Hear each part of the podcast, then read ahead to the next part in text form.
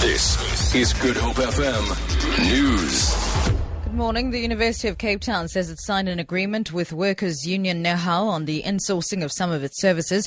Protesting workers are now expected to return to work in the next two days. Management yesterday agreed to the principle of insourcing some services following a council meeting. Cindy Achilles report. The signing of the agreement is seen by some as a victory for UCT students. They vowed to continue supporting contract workers, calling for an end to the outsourcing of jobs on campus. According to the agreement, UCT will insource six outsourced services. They include the cleaning of residences, university buildings, campus grounds, the transportation of students and staff, and campus security. These services will be insourced as each of their current contracts come to an end. Cindy Achilles, SABC News, Cape Town. The Higher Education Ministry says the announcement of how the 2.6 billion rand shortfall to fund the 0% fee increase will no longer be made this afternoon. The ministry says talks are still underway between the presidency and the National Treasury. Mercedes Besent reports.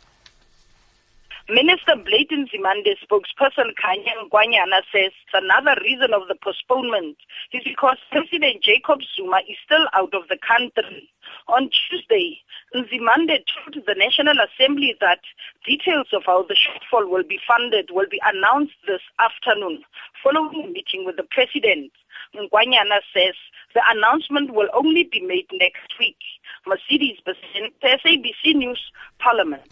Provincial Secretary for the Communications Workers in Gauteng, Jabulani Mncube, says the post office workers are not embarking on a strike, but they are planning to march to the office of the Public Protector to demand that the report on the investigation into the post office be made public. We are not embarking on a strike, but we are on a march. It's a one-day march. Then a strike becomes a prolonged process. We are going to march to the office of the Public Protector to demand that the investigation that she did in the post office in 2011 be made public and everybody who's implicated there be taken to task. And finally, a 10 year old boy who was injured when a building collapsed on him and two young girls girls aged between 11 and 12 years old at the Hawston, at Hawston rather, in the Overberg region remains in a stable condition in hospital. The girls died when a slab of the dilapidated building caved in on them last Sunday. Police have opened an inquest docket following the incident. A funeral service for the two girls will be held this Sunday. For Good Hope FM News, I'm Sibs Machiel.